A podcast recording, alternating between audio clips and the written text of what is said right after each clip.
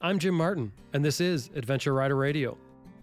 Last episode, we spoke with Graham Hoskins, a well known TV and internet personality from the UK. He's well known for his motorcycle travels, and Graham explained to us some of the ins and outs of filming your adventure for profit. Well, this week, we continue along that theme as we speak with Alex Chacon. Alex was training to become a doctor when he decided to go on vacation with his motorcycle and take his GoPro camera with him. He came back, made a video, and next thing you know, millions of people were viewing his videos. It may surprise you to find out Alex didn't go back to school. No, he now works full time making videos for profit. This is the story of Alex Chacon.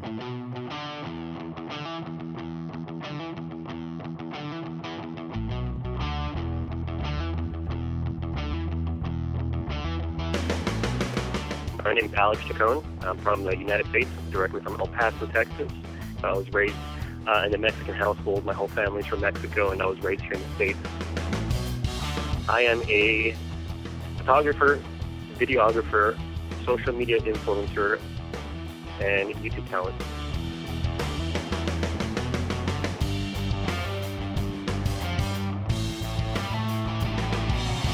Currently, I'm in Austin, Texas, and this is my home base for now. Uh, my home base tends to shift around.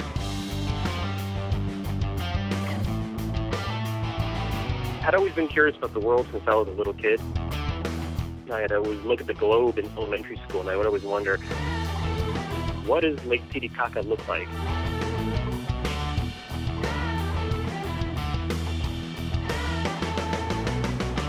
So, you know, Titi obviously has a context, and then Caca in Spanish has a context.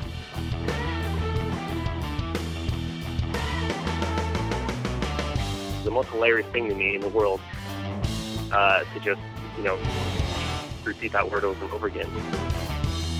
Titicaca, Titicaca.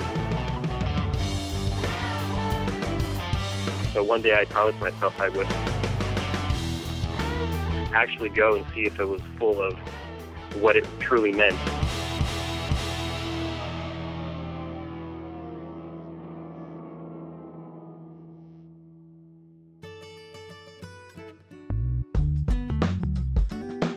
This is Dave Barr, and you're listening to Adventure Rider Radio.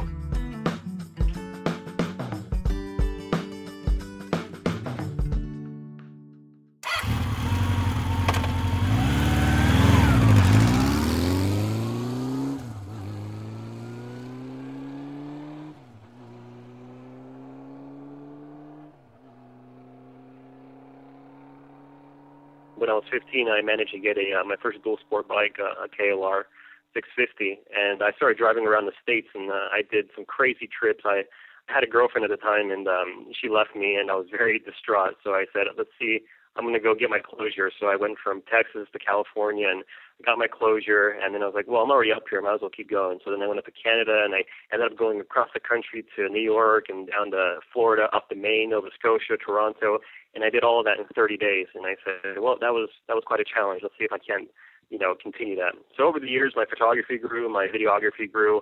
Uh, then I entered college, and that kind of stopped for a bit. I was kind of stuck in the laboratory for a long time, kind of dissecting the uh, causes of cancer. I was trying to be a doctor and go into research, and um, it was a tough life. And uh, I felt the urge to adventure and really uh, have an expedition uh, that's really out of the ordinary. So uh, after graduating college, I was going to go to head medical school, and there's a little piece of me that wasn't quite satisfied with my life yet, and um, I chose to satisfy it. So I sold everything I had, including my car, my TV, my clothes, um, and I just took off. I, I sold everything. I, I, le- I left with basically everything that I owned on the motorcycle and the KLR, and I just took off from Texas. And I really thought I was only going to leave for about three months. I thought I had fun for three months or four months, and uh, I would just take off. And I was just a free spirit, going to just test the waters and see the world and help contribute to a worthy cause at the same time. And that trip ended up taking me, um, you know, 500 days from Alaska to Argentina, and then around the world uh, through India, and then uh, the Middle East, and then finally, uh, and finally Europe. And um, it was a quite a life-changing experience. And uh, now I get to do all of that in a different context, um, almost as a, as a full-time job at this point. Alex, on that first trip, you took the video cameras with you, you filmed it, and ultimately you made the, the video that really put you in the limelight. What made you decide to take a video camera with you? Why not just take an SLR or something else? What was the decision that brought you to video? I thought it's great to write stuff, but without pictures, it, it doesn't quite hit the same way. It doesn't hit home. It doesn't. It doesn't hit the the feel, the heart. It doesn't quite bring you into the story like visual uh, visual clues can. So I really thought, so how do you up from the typical pictures? And I said, well, video. And I said, all right, so how do we do this video thing to make it really work and enticing and exciting and something that really hasn't been done before? And um, you know, the video had been done before, but this is when uh, YouTube really started kicking up and kicking off. And the lucky thing for me is that I was quite, quite uh, lucky to be at the right place at the right time almost. And that's why all this is basically, you know, popped up in some so much success is because of the uh, the digital media world that is what it is today. As you can see, it's becoming a giant, and it's going to become our future at some point. But you could have easily posted a video like many other people do. Like you said, there's lots of people shooting videos out there, and they're great to watch and they're informative. You know, and they show you the scenery. You've got a knack for some angles that you've developed and a way of filming, and then even editing afterwards to make it really hip, really interesting, and and that are attracting a lot of people to it. Was that part of your plan before you left on the trip? Oh, absolutely not. My plan on my trip was I was I was a little selfish, and I said I'm going to make this trip for me. And then during the trip, I realized how many lives I was actually touching. People online were saying, "Hey, make sure you post every day. I want to see what you're doing every day. I want to follow your footsteps because I can't do the trip." And then kids would see me and they would just say, "Where are you from? You look like an astronaut just driving around in this big bike and this crazy helmet. And what are you doing?" And it was just it was so amazing to do that that I really wanted to captivate it in a unique way. And you my my secret, Jim, is that you know anybody can post a video, anybody can post a picture. The thing that really set me apart from anybody is that uh, you know I'm a Virgo, so we're very detail oriented people apparently. Um, and being a medical practitioner, we're very you know we have these we love these specifics and we, we're perfectionists and we do things. So the only thing that sets me apart from everybody else, I would like to think, is that the amount of effort I put into editing my videos and my pictures every night uh, on this trip was was what did it for me. And to give you an example, um, every day I would take pictures and video and I would upload them to the computer, organize them, and then I would edit them and I would write a blog post. I would literally wake up at seven in the morning. I would drive, do my adventure. I would probably finish around seven or eight p.m and I would get to whatever place I'm going to sleep at, a hostel or a camping, and I would spend about an hour unloading and everything because I had no idea what I was doing with my gear, and everything was set up the wrong way. And it just took me two hours to finally uh, relax and find a home. But then what set me apart is that from about 10 p.m. up until 2 a.m. every night, I would sit up and I would organize, I would upload, I would write, I would edit, I would see what angles were working on my filming, I would see what pictures were working, what wasn't working, and I would hardly ever interact with any of the other travelers in the places I was staying at because I, I chose to sacrifice my my a piece of my trip um, for being able to share it with the world. And what a lot of people do, as I what I really wish would have had happened, but didn't quite happen, was having a very genuine and authentic adventure without having to do that. I think there's something very special and unique about it. But there was something that I knew was very special about what I was doing because I did enjoy it and it was bringing so much uh, change and inspiration to others that I chose to keep sacrificing the time and effort to help bring the world to those who couldn't go see it. Yeah, that's interesting because we've talked about this before on Adventure Rider Radio about the effect of videotaping your trip or, or documenting it in any fashion whatsoever. And I, I think it was Graham Field that uh, had said a, a, couple episodes ago, he had mentioned about meeting some people on a trip. And while he was off enjoying the nightlife, they were sponsored and they were stuck to dealing with keeping up with their sponsorship commitments. And that has to affect your trip. It affects the way you're experiencing things. Like you're saying, you're diligent, you're doing it every night. So you almost, if if you think about it, if you really, you know, you really want that success, you're going to have to go your route. Or do you think that maybe it's just worthwhile just saying forget it and enjoying the trip and not bothering? Yeah, I definitely think there's there's a few types of travelers out there, and there's the ones who want the the trip for themselves, and the one who just will not take a single picture, but they'll enjoy the adventure. And you know, I think that's perfectly fine within you know your own context. I mean, it's your trip, do whatever you want.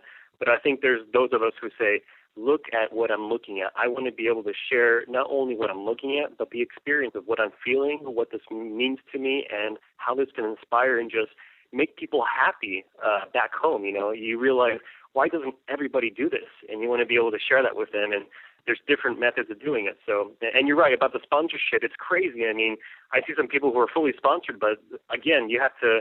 It's a job while you're traveling. You have to, you know, send the pictures. You got to write the things. You, if you're trying to work on the road at the same time, it, you know, it's a sacrifice about what you're willing to do for your trip. Can you talk about the transition from just taking the trip for your own uh, sake when you said you were being very selfish and it was all about you, which there's nothing wrong with that, to the point where you decided, whoa, there's something else going on here? Can you tell us more about that? Um, the selfishness lasted about a week, uh, and then I started seeing that people were just so inspired about what I was doing. Uh, they said, "I cannot believe you sold everything you had, and you you don't know when you coming back, and you just took off." You know, everybody was, "I wish I could do that," and I said, "There's something there's something unique in that." So um, I think my first point was when I was in Mexico. I was in Copper Canyon, and um, I was within a week, and it was my birthday uh, a week after I left. And uh, my whole family said, "Don't leave. It's going to be your birthday soon. At least stay for your birthday." And uh, the big hardest part of these trips, as you know, as many people know, is is just leaving. So um, I gave up. I sacrificed my birthday and everything. And on my birthday, I was in Copper Canyon, and um, there were these little kids that were just walking around asking for money. And I said, it's just kind of kind of odd. They go just asking money to people who travel by, and I said, how are these people living? What are they doing? How are they surviving? What's their daily life like? And I said, people don't know what's really going on here. And being able to speak Spanish, I was able to talk to family. I was able to talk to the kids, and I was really able to decipher what put them in this position. You know, what is the Mexican government not helping them with? What what, are their struggles? How can you help? How can they help themselves? And I said, this is great information and this is a great experience to share with everybody. And that's when I started posting uh, stuff about about the world, about others, about you know what it means to you, what you can do if you want to make a difference, and what you probably shouldn't do. And the thing I figured out from that is that you probably shouldn't give money to children uh, who are asking for money because then they just you know go around the corner and they have their parents waiting for them, and the parents are off sending the kids to ask for money while they're doing something else, and I, I just don't think that's a proper way to, uh, I guess, utilize your children. Um, so I was like, it'd be great for people to know what really happens when you give kids money. What do they do with it? And um, it was about educating everybody. So that was my first point where I said, these are the small knacks and tricks that I never knew before until I really got into it, and it'd be great to share it with the world.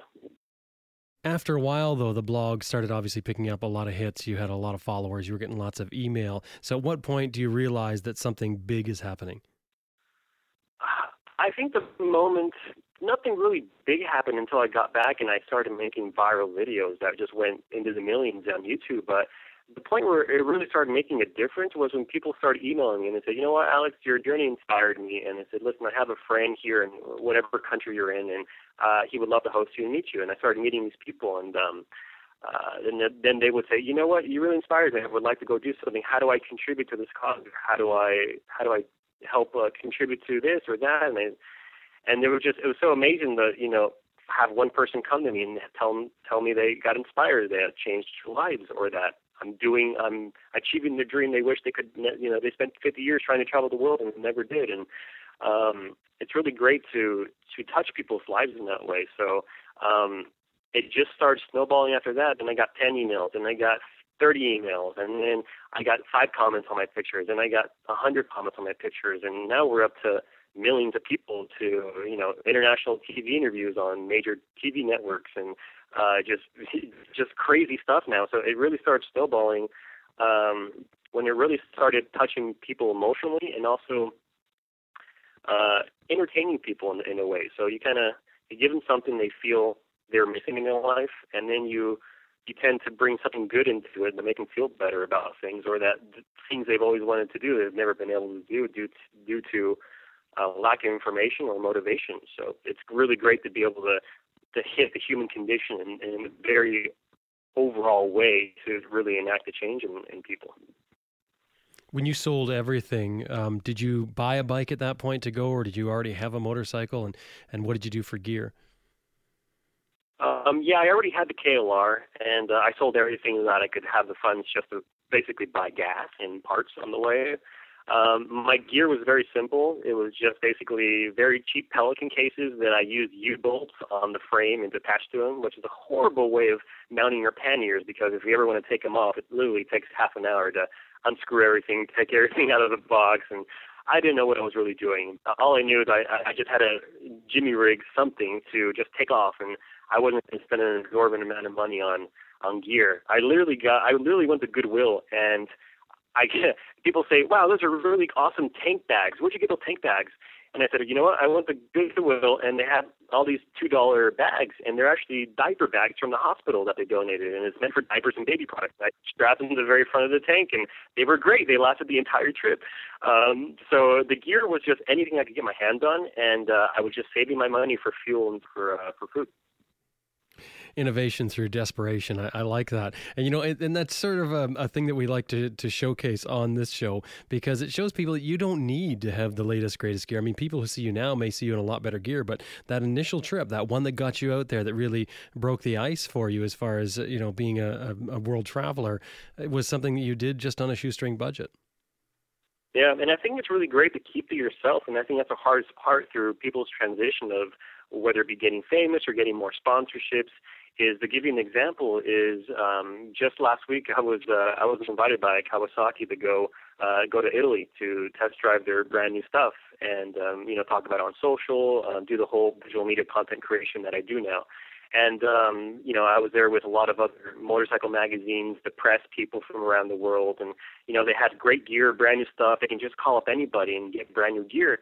And uh, I showed up, and uh, I literally had these old boots that I carried around the world and took those and I took some pants and yeah, I took a I took a okay jacket. I didn't take an exactly a motorcycle jacket, but then and people were kind of looking at me like, you know, who who are you? And I said, well, I'm the first guy that Kawasaki decided to bring on to create digital content for social. And they said, oh, we haven't heard of that before. And uh, so I I kind of kept to myself because they kind of said, well, you're not really into our group. And uh, the thing I, I was doing is I was really keeping true to myself, saying, well, I could take this nice gear and these nice boots and you know look really professional and have all this great stuff, but it's not what I really use um, on a daily basis. It's I sometimes jump on the bike in shorts and a t-shirt and a helmet um, uh, here in Texas because it gets so hot. Uh, if I'm just going down the street for the mail or something, so it's um it's really great to keep true to yourself because when all this stuff starts happening, you start really blending into the rest of the people and no longer stand out,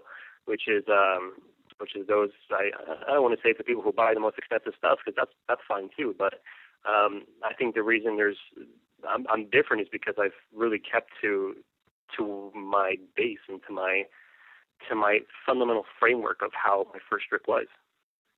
Your first trip, when you left on your KLR and you're headed off, do you have a destination in mind, or are you sort of just going and seeing how far your money's going to take you?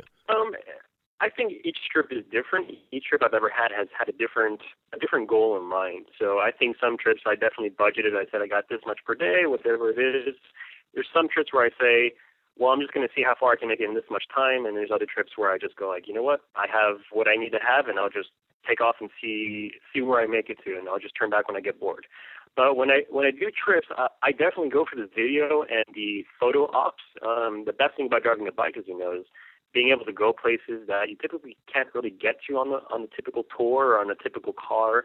So I always like to highlight the most amazing things in every country, research those, and how you get there to me is the best adventure is getting lost, is going in circles, is meeting the locals, having you know having a uh, having a drink with the locals, having and having staying with somebody who sees you on the road at the middle of the night who says, "What are you doing here?" And they come on to my house, well will take care of you. Um, and I think that's the adventure. I think that I think you should definitely have in mind things that you want to see because uh, you may never go back to the same place, but you also got to be uh, smart about that. But at the same time, I think there should be a sense of the unknown of uh, how am I going to get there.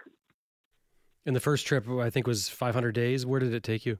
Yeah, the um, that trip was literally from uh, Texas to the tip of South America, back up to Alaska, and back down that made my first viral video, which is called The Modern Motorcycle Diaries. And that was my first viral hit. I think now it has around two and a half, almost three million views. But it was just basically, it was a, it was just a, a head cam shot, and it was a bike shot the entire way. But what really sold that video was the scenery. So on my first trip, I got a lot of that scenery. I got the most of that scenery, but Um, later on, I started doing small trips to Mexico and then small trips to South America after that, and that's where I got a lot of the footage. So it was literally a compilation of 500 days plus uh, a few other trips here and there. There's one scene in the video where you're riding along a very narrow, elevated pathway. It looks like it's made of stone that's all concrete together. It's an incredible shot because you're looking at the POV shot, the point of view shot of the rider, you, on your bike. And you can see that on either side of this thing, certainly at some points on both sides and other points just on one side, if you were to, to veer off or have any sort of problem, you're going to fall completely down yeah. this. Yeah, I think uh, I think that was the scariest little path you've ever driven on because it was literally about two feet wide. I want to say it was about about a foot and a half wide, two feet wide, and it basically there's a there was a 15 foot, 20 foot drop to the very bottom to a river, and um, I like to call that my secret place because everybody mentioned about it and say, I cannot believe you drove that. Where is that? But uh, I'll tell you that it's uh, somewhere hidden in Guatemala. Putting that scene at the very beginning of the video is what sold the video. I mean, that was that was a scene where people said, okay, this just went from an okay guy who just made a video to oh my gosh what is he doing? And now it's like okay this is this is epic. This is nobody's really done this. This is something i've never seen before. And that what's captured people in, in the first minute and that's why they stuck around to watch that nine minute video. And if you know anything about youtube videos is that any video that is longer than two minutes on YouTube uh, and you have over a million views on it is a miracle or it's a really awesome video because uh, people's attention span on the internet uh, is between two and three minutes on YouTube. So it, it was really amazing how much and how amazing that, that scene was to capture people for nine minutes. I'm sure that everyone has this question, especially anyone who's done much riding with motorcycles and adventure riding in particular. How are you handling the filming? You've got batteries to worry about, you've got uh, memory cards to worry about, and the GoPro, let's face it, is not the you know the easiest thing to turn on and off, uh, regardless of the model you have. It does take a bit, and sometimes can uh, some messing around. Doesn't that take you a long time? I will tell you that my first video, that the one I was just talking about, I literally filmed on one GoPro camera, and I filmed it for two years. So the hardest part is the effort you put into it. And um, was it hard charging things? I didn't even have an extra battery, but I would be so diligent on, okay, I know I need to have a quality video. I'm going to film this part for 30 seconds, and that's it. Turn it off take off the battery, make sure it doesn't drain, so I can have it for uh, for the rest of the day and uh, charge it at night. It was part of my due diligence every night from 10 p.m. all the way to 2 or 3 a.m. to drop everything, clear the card, charge the battery I had, the one battery I had, and basically say, all right, we're ready to go for tomorrow. You were going to school for medical training, certainly not filmmaking. How do you come up with all your angles and ideas for making these incredible films?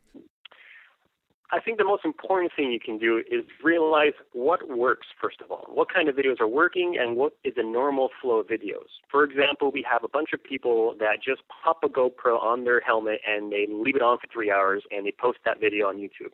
Obviously, it gets very boring and very mundane. So the first thing I look at is what doesn't work. That, to me, does not work. Um, what does work? Changing angles, doing a side helmet, doing something on the bike, doing something uh, in person, having a more lifestyle approach to it rather than just a straight road. You want to capture people. You want to capture the animals. Um, so once you start having these different these different uh, objects, you can start really playing. Okay, so it's like make it's like baking a cake. You have your foundation, you got the cake. Now you do the frosting. Now you do the toppings. Now you may add a flavor. You may want some syrup, and it's just about kind of negotiating what have I seen done before that really moved me, and what did I see that I didn't like? And then you just start copying and recreating things. And then if you want to take it one step further, um, is you start doing and filming things that have never been done before. And I think the first time I experienced that was three years ago. Um, so I'm, I'm, I know we talked about the epic selfie video. Three years ago, I literally there was no selfie pole itself. Uh, it was back when the GoPro HD2 was uh, was just coming out. So there was no pole, there was no monopod attachment at that point. So before I left on my trip, I engine I literally went to the dumpsters and I engineered a a big pole that could retract. It was part of a tripod. I I, I duct taped it, I zip tied it, I did all, everything I needed to. It was this huge, really heavy steel pole thing. It was insane, and that was the very first selfie pole. Uh, it was just a pole, but you know later on became a selfie pole that's the very first thing I used uh, in my in my filming. And I said, you know what? Nobody's ever really done a self travel documented motorcycle trip with the pole behind me the entire way. So during the trip, I would use this pole in very different ways. And I said, okay, this works, this doesn't work. I like this, I don't like this. and um, I would use this pole, and uh, and eventually, uh, three years later, someone called it a selfie pole, and I said, oh, okay, I guess it is a selfie pole now. Uh, but I never had the intentions of calling it selfie pole. And I would just try so many different things that didn't work, and then there was that one thing that did work, which is what I did in every uh, amazing place that I did, and then I made a video out of it, and then it went viral and has over like 12 million views now. Um, and it was all because I spent six months learning how to use that pole, six months um, shooting shooting the same scene over and over again in different ways that I, I've never seen filmed before. And until you know 50 of those different techniques, one of them stuck. And again, the only thing that really sets me apart from everybody else is my my persistence and my diligence and my just complete recklessness of just spending so much time on editing, watching the videos, and just the time spent on on uh, on these things was just enormous. So I think that's the effort is what really put me forward, uh, gave me the heads up on things. What about editing? You come back with all this footage. I mean, that's one thing. It's another thing to actually sit down and edit the video. How did you figure out how to do that? Yeah, so obviously coming from a medical background, I had no idea how to edit. So what I started doing was obviously the very cheap free programs that come on your your Windows operating system. Um, I don't want to say the name of it because it's quite awful. but you start off with just dragging and dropping and you realize, oh, this sucks. And you realize that the quality is not great. And anyway, so then you say, I really, it, it's just about how much effort you want to put into it. If you're really motivated about it, you will go now to YouTube and you can do anything you want in the world. I tell people there's no excuse for anybody not to travel anymore because you have a literal translator on your phone anywhere you go. You can download Google Translate, and anything you want to say, you can just type it, and even without internet access, it'll translate the word in whatever language. You can download language packs for free. So when people say, "Oh, I can't travel because I don't speak the language," I said that is bogus. Just download the app, and you can go anywhere you want. Um, same thing with video editing. Uh, they say it's so complicated. I'm like, you know what? Go to YouTube and say how to start a video, how to edit on this program, how to edit on this program and that's what I did. Is I would I would just mess around with it. I would I would see what worked, what didn't work. I had so many disasters. Um, I literally made a hundred videos on YouTube before uh, my editing skills really took off because I said these hundred videos are absolute garbage. I, I really want people to enjoy and watch them. And when I spent the time uh, googling how to do certain things, it, it took a long time. I wish I would have taken a class, but it, it was just my way of saying, all right, now I have to spend the time. I don't want to. It's very stressful for me to, you know, go through 500 gigabytes of footage to edit something. But I said, but who else is going to do it? And I said, all right, I'm going to have to do it. So uh, it's just one of those things you got to push through, and you got to say, well, if you want it done, you got to do it yourself. Yeah, but to be fair, I mean, you even said that you spent uh, you know two years filming the one video. It's not even just looking it up; it's actually putting the time in, isn't it? Because anyone can look it up and sort of you know mess with it a little bit, but to really get something good, you've you've got to devote the time. You have to put in the due diligence. Absolutely, and I think the epic selfie video in total, I must have spent over six and seven or seven months editing that video. Uh, after I got back, it literally took almost a whole year to edit that video because there was so much great footage. Um, but the great thing about it is now I have extra footage. So now, uh, thanks to the success of that, when I have a, a around the, around the world in 360 degrees, what it was originally called. Uh, now it's called the three-year epic selfie. Um, now I have the second version coming out from all the extra footage that I had and all the new trips that I did. So the good thing about having so much footage is that you can always kind of reuse it. You did a trip to India and filmed that. Tell us about that adventure. Here's the amazing power of uh, digital content creation in today's uh, heavy technological age, Jim, is uh, GoPro found my first video that got 2 million, 3 million views, and they said that was such an amazing video. We want to kind of recreate that for our brand new uh, Hero 3 Plus Black Edition uh, product launch. And I said, perfect. These, these are my ideas. What do you guys got? And they said, well, we're kind of looking for you for ideas. And I said, all right, well, this is what I got. This is what every motorcycle guy wants to do. This is the best road. This is what I would consider. I just did an amazing journey. Uh, I would love to do that again for you guys, but can we go somewhere else, please? Um, so we really came up with an idea, and um, yeah, working with GoPro was great. We decided to go to the highest road in the world uh, on Royal Enfield, and um, that was part of the uh, the uh, Hero 3 Plus product launch, and it was uh, a part of uh, uh, of its own episode on the Adventure series as well. And I got a star in it, and um, I got a chance to really meet the GoPro people and really get involved with them and uh, really see what the GoPro people are all about. And that was very eye opening uh, because I know when I first started the trip, I said, "Oh, I got to go to GoPro and I got to say, listen, I'm doing this great trip. Give me some cameras, do this," and it didn't, it didn't work. They just shoved me off. But it wasn't until I created something that was so viral that they said, oh, "Okay, we see that you can do something. Now let's work together." So it's everybody's dream to just say, "Well, GoPro, I'm doing this amazing thing. Just give me a camera. I'll give you all the footage." And um, you know, it was really interesting to finally get in with them after trying for so many months and so many years. Uh, so it was a very, very awesome experience. And you went ahead without getting any sponsors. You went and did this on your own for yourself. That was the most disappointing part of starting my trip. I said, you know, I had this great idea. I have these great things I'm going to do, and I'm going to share it with people. And, and nobody wants to help me. This is very sad. I felt very hopeless for a while. And I said, you know what? I'm gonna I'm gonna do this trip for myself, and uh, we'll see what comes of it. And then it became doing a trip for. uh it became doing a trip for all my followers and everybody else. And I said, you know, forget the brands, screw them. They don't, I don't need them, and I didn't. And um, it's just kind of cool what came out of it. But uh, I, my entire trip and my entire travel career was all about it was all about not using brands, not needing to do it. It was more about the adventure, the the authentic uh, trips, the authentic feelings, the authentic picture. It just everything was very genuine about it.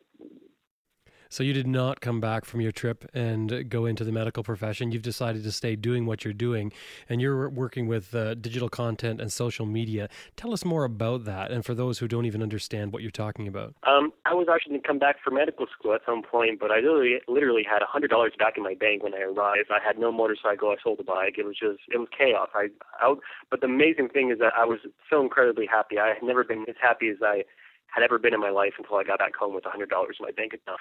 Um, so then I, I figured out that I had touched so many people's lives in this thing, and I said, "Wow, this is amazing." And then once the videos came out, I, I said, "I've touched millions of lives." When being a medical practitioner, I may have touched maybe a thousand to tens of thousands. And when you can reach a worldwide audience with a great message that enacts change, discipline, motivation, inspiration, I thought that that is power. That is life changing. That is the global influence that that every person wishes they had. And I said, I think there's something in this, and I think I can make a big difference in the world uh, doing this. Um, so now, in today's age, that's through the digital media space. And what the digital media space basically is, is you got your social, you got your Twitter, you got your Facebook, you got your Instagram, you got your Pinterest, you got all these nice little, uh, cute little terms that uh, didn't exist uh, five years ago. Um, so what that entails now is the creation of authentic and genuine content to be distributed throughout social platforms. And that's me posting uh, pictures on my Facebook, uh, tweeting about stuff. By the way, I, I'm not a big fan of Twitter, but um, it's amazing how many people you can reach on that thing. Um, so just posting great videos, content, having people subscribe to you, waiting for the next video to come out, um, and it's basically the progression of of you know how many fans and followers you have, and that kind of gives you power and prestige in the uh, the social community, and it allows you to do uh, very big things um, in the world. So you know the idea is to have as many followers as you can. You know, provide great content that people have never seen before, motivate people, change people. Um, and I think that's the power behind everything is being able to captivate and engage those millions uh, of of online people uh, in a way that you want to. Um, whether that be uh, to enact change, to motivate, or whatever you want to do. Corporate wise, now you're you're helping companies work with their social media. What are you doing for them?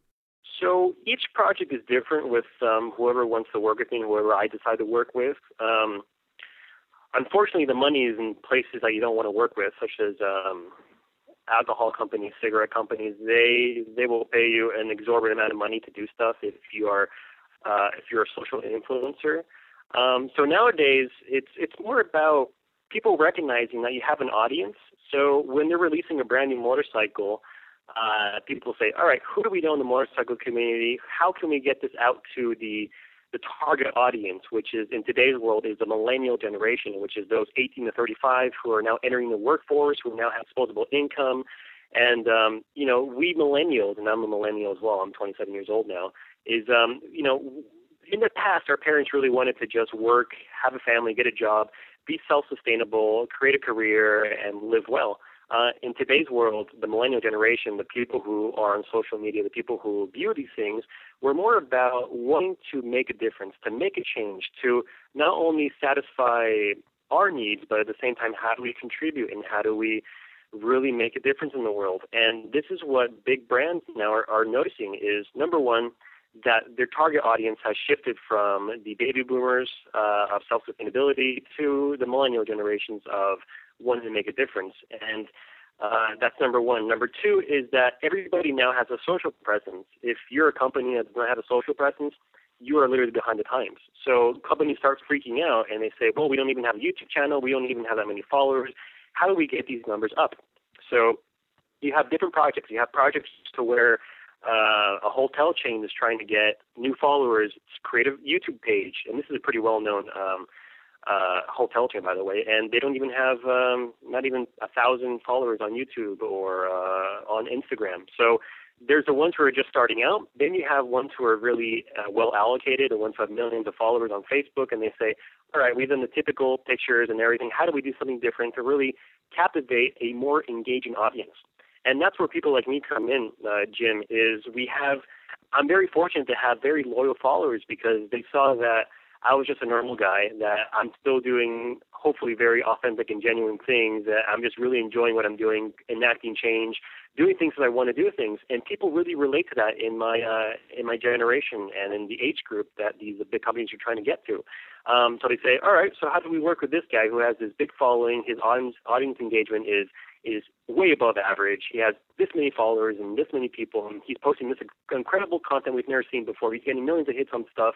And how do we find a way to work with him to um, whether increase the exposure of a new product, of a, of, a, of a new thing, or how do we get his audience engaged with our audience, and how do we bring him into our family, and how do we make it seem like uh, we're helping contribute to uh, his causes and his adventures? So every project's different, um, but I can tell you that there's an incredible amount of uh, opportunity right now in the digital media spectrum that will blow your mind. It's like the um, it's like the industrial revolution. It's just it's starting, it's building up, and we all know where it's going. I think a lot of us are no longer watching television, and I believe we're all going to be watching our entertainment through uh, the internet at some point in the next few years. And you got YouTube stars making millions of dollars. You have people going to Hollywood from YouTube. So there's these great, incredible transitions to where now we, the creators, have the power to decide, oh, I want to work with you or I don't want to work with you. When before it was a like, go to BMW or go to KTM or go to Yamaha and say, listen, I really want to work with you. Now we have the power as um, content creators. Alex, what other videos or projects do you have that the listener should see? Absolutely. So, obviously, if you search YouTube, if you search my name, Alex Chacon, you'll see my entire inventory of my web episodes from every country I've been to, uh, to my epic selfie video. Um, I have some really awesome projects coming up. Um, I actually flew a drone around Mexico with the Mexican uh, government, and we're going to release that film to help promote tourism in Mexico, um, which has suffered because of the uh, the drug war. Unfortunately, I know there's a lot of bikers who uh, who are very scared of driving through Mexico. They don't know what to expect, and they think it's dangerous. So this is a great way to help promote people to travel through Mexico and to Mexico and uh, it involves flying drones uh, through historical landmarks that have never been filmed before in that way. We had to get special permission from the government and everything. So check out that video. That should be out later on this month. But feel free to subscribe to my channel and my social handles, and just search my name, Alex Chacon, uh, or the Modern Motorcycle Diaries, uh, anywhere on YouTube, Facebook, Twitter, and Instagram. Alex, thanks very much for sharing your story with us. Great, it was my pleasure.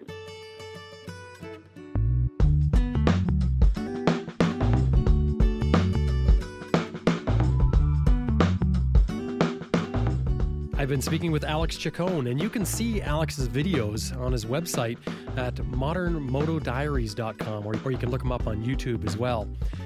Well, that about wraps up another episode of Adventure Rider Radio. I'm Jim Martin. Now it's time to get out there and ride your bike.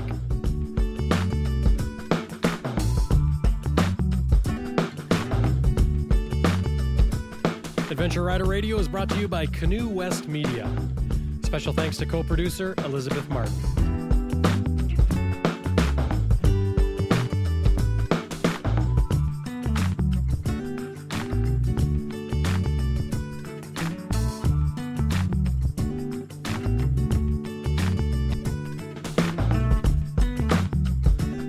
Hi, this is Grant Johnson from HorizonsUnlimited.com, and you're on Adventure Rider Radio.